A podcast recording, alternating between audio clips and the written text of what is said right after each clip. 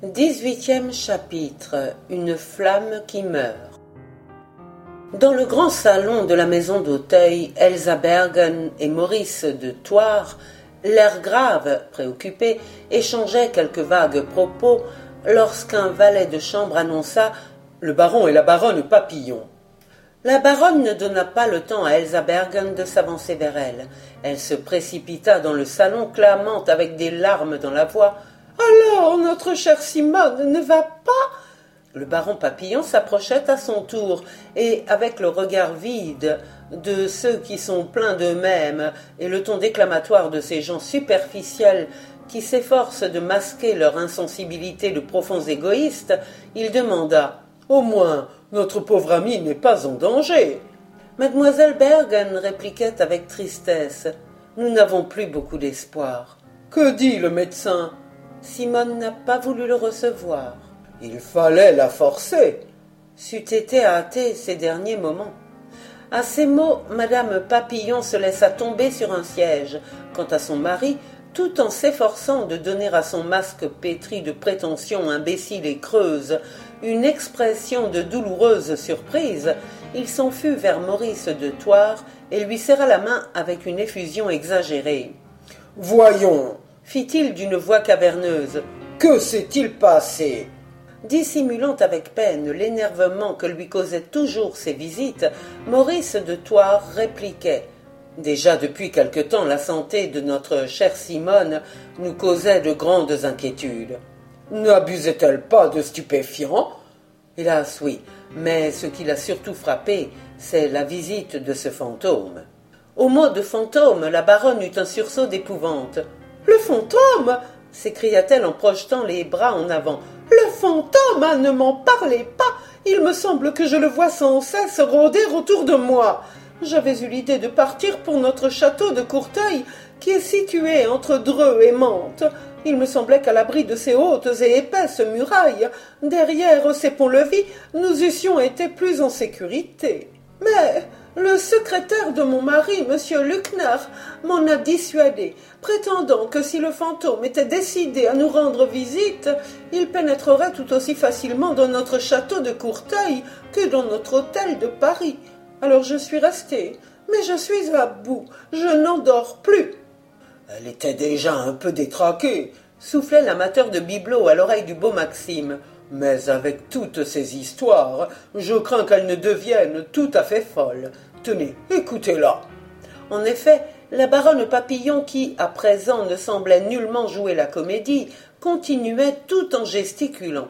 Ce fantôme, je le vois partout, la nuit, le jour, dans mon salon, dans ma chambre à coucher, dans mon cabinet de toilette. Et proférant un cri de terreur, elle montra d'un doigt tremblant la porte qui venait de s'ouvrir.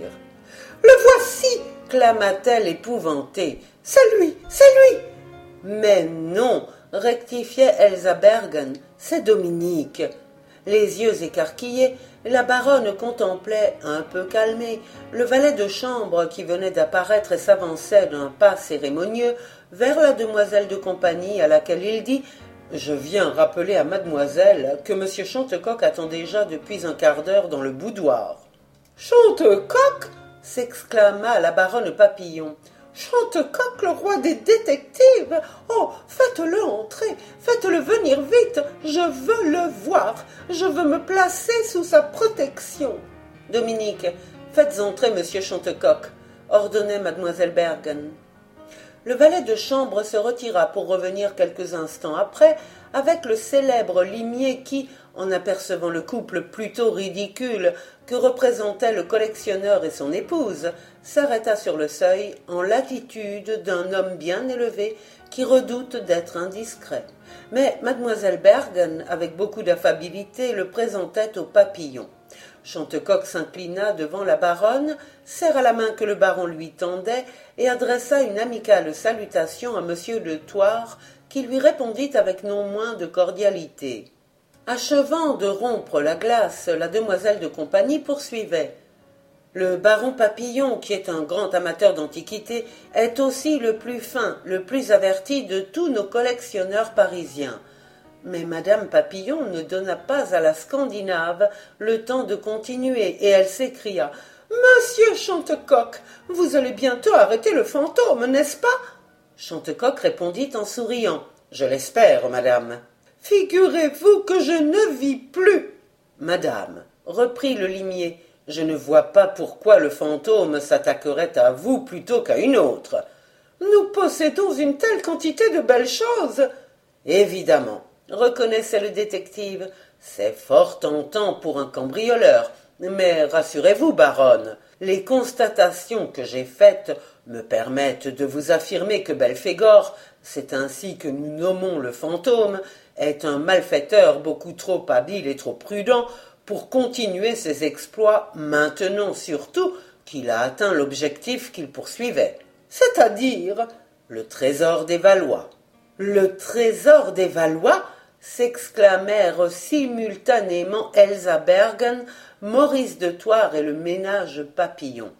Parfaitement, déclara le policier. Il y avait donc un trésor caché au Louvre interrogea le baron. Oui, sous la statue de Belphégor. Et le fantôme s'en est emparé en un tournement. Quand cela La nuit dernière. Décidément, s'écriait madame Papillon, la police est bien mal faite à Paris. On n'avait donc pas établi au Louvre un service de surveillance observait Maurice de Thouars. Ah, si, déclarait Chantecoq, l'inspecteur Ménardier se trouvait même dans la salle des dieux barbares avec deux de ses meilleurs agents. Et ils n'ont pu arrêter ce monstre. Cela leur eût été bien difficile. Pourquoi? Ils étaient profondément endormis. J'espère bien qu'on va les révoquer scandait le collectionneur. Ce n'est pas leur faute, excusait Chantecoq.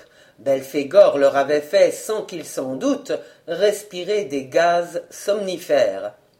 Des gaz somnifères scandait madame Papillon en levant les bras au ciel. Et, reprise de toute sa terreur, elle se mit à piailler. C'est effrayant, c'est abominable, jamais on n'a vu une chose pareille. Ne criez pas aussi fort, madame, intervenait mademoiselle Bergen. Simone pourrait entendre. Mais oui, tais-toi donc, appuya le baron.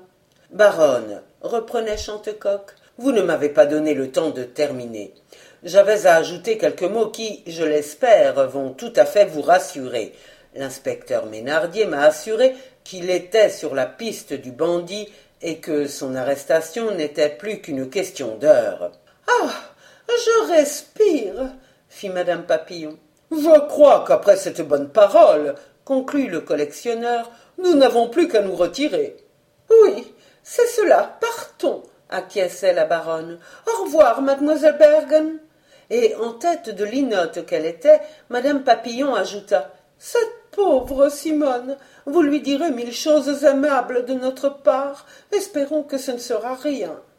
Au revoir, monsieur de Thouars, monsieur Chantecoq, tous mes compliments et la demi-toquée s'en fut avec son mari qui, après avoir pris congé de tous, la rejoignait dans l'antichambre en grommelant des paroles inintelligibles qui n'étaient pas certes des éloges à l'adresse de la compagne de sa vie. Mademoiselle Bergen soupira. De grotesque. Elle surtout est insupportable. Chantecoq reprenait. J'ai bien vu qu'elle vous agaçait, et j'ai cherché à vous en débarrasser. Et vous y avez réussi, monsieur Chantecoq. Tous mes meilleurs remerciements. Je me doutais bien, déclarait Maurice de Thouars, que cette histoire de trésor des Valois n'était qu'une fantaisie de votre imagination. Pas du tout, protestait le roi des détectives. Elle est parfaitement authentique. Et l'inspecteur Ménardier vous a affirmé qu'il était sur la piste du coupable il m'a même donné rendez-vous cet après-midi vers cinq heures à la préfecture de police pour me donner son nom. Et vous irez? interrogeait la demoiselle de compagnie. Certainement. En ce cas, posait monsieur de Thouars, vous renoncez à votre enquête? Non, puisque je suis ici. J'avoue que je ne comprends pas. C'est pourtant bien simple, mon cher monsieur, reprenait le détective. Ménardier prétend qu'il tient Belphégor ou tout au moins qu'il va le tenir. Or, Je suis convaincu qu'il suit une route différente de la mienne, et qu'il est sur le point de commettre une grave erreur. Donc je continue. Voilà pourquoi, concluait Chantecoq, j'aurais voulu demander quelques renseignements à mademoiselle Desroches. Hélas, répliquait la Scandinave, elle ne vous entendrait même pas, mais je pourrais peut-être vous répondre pour elle. Simone n'a guère de secret pour moi. Puisqu'il en est ainsi, mademoiselle, reprenait le grand limier, je n'hésite pas à vous poser tout de suite une question d'une importance capitale. Les lettres dérobées à mademoiselle Desroches sont-elles de nature à compromettre leur signataire? Mademoiselle Bergen réfléchit un instant, puis elle fit Soupçonneriez-vous Jacques Bellegarde d'être. D'un geste bref énergique, Chantecoq l'arrêta, puis il répliqua sur un ton catégorique. Je n'ai pas de soupçon, je cherche. Gravement Chantecoq poursuivait. Vous comprenez maintenant pourquoi j'attache un si grand prix à votre réponse. Monsieur Chantecoq, reprenait la demoiselle de compagnie, je ne voudrais pas un seul instant que vous vous figuriez que je cherche à me venger d'un homme qui a si cruellement fait souffrir ma pauvre amie. Je suis en effet très au-dessus d'un pareil sentiment. Silencieux, Maurice de Thouars approuvait de la tête les paroles de la Scandinave qui poursuivait. Mais je dois reconnaître, dans l'intérêt de la vérité, que ces lettres, dont Simone m'en avait fait lire quelques-unes, renferment certains passages qui peuvent être gênants pour celui qui les avait écrits. Elle allait continuer, mais Juliette, la femme de chambre, accourait, bouleversée, et clamant d'une voix tremblante.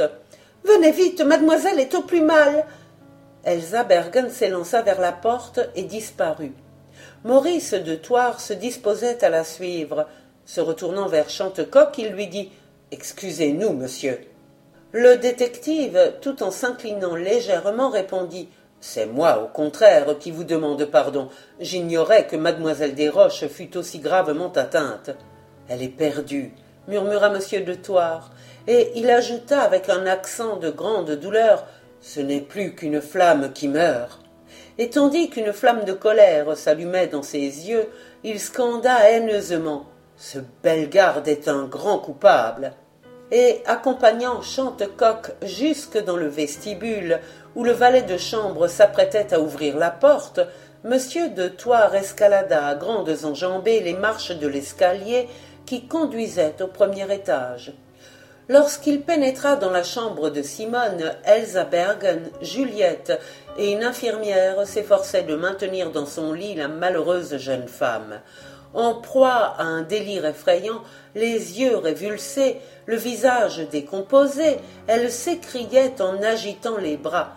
Le fantôme, je le vois, il est là, il est là. Échappant en un suprême effort à celle qui s'efforçait de la calmer, d'un bond, elle sauta à bas de son lit et courut vers la fenêtre, comme si elle voulait se jeter dans le jardin. Mademoiselle Bergen et l'infirmière qui l'avait rejointe la maîtrisèrent assez facilement et déposèrent sur une chaise longue Simone qui, brisée par ce dernier sursaut, ne manifestait plus aucune énergie et demeura prostrée, anéantie, les yeux clos. Maurice de Thouars s'était précipité sur un flacon de sel placé sur la table de nuit et le passait à l'infirmière qui faisait immédiatement respirer le révulsif à Simone. Au bout d'un instant, elle se ranima un peu et murmura d'une voix très faible, mais où subsistait encore l'écho d'un indicible déchirement. Jacques. Jacques. Et tout en serrant nerveusement la main d'Elsa Bergen, elle ajouta, haletante, épuisée. Vous lui direz que je lui pardonne. Sa tête retomba en avant. Elle venait de perdre connaissance. Ce fut en vain que la demoiselle de compagnie essaya de la ranimer, et d'une voix brisée, Maurice de Thouars dit à la femme de chambre consternée Juliette, il est temps, allez chercher un prêtre, car c'est l'agonie qui commence.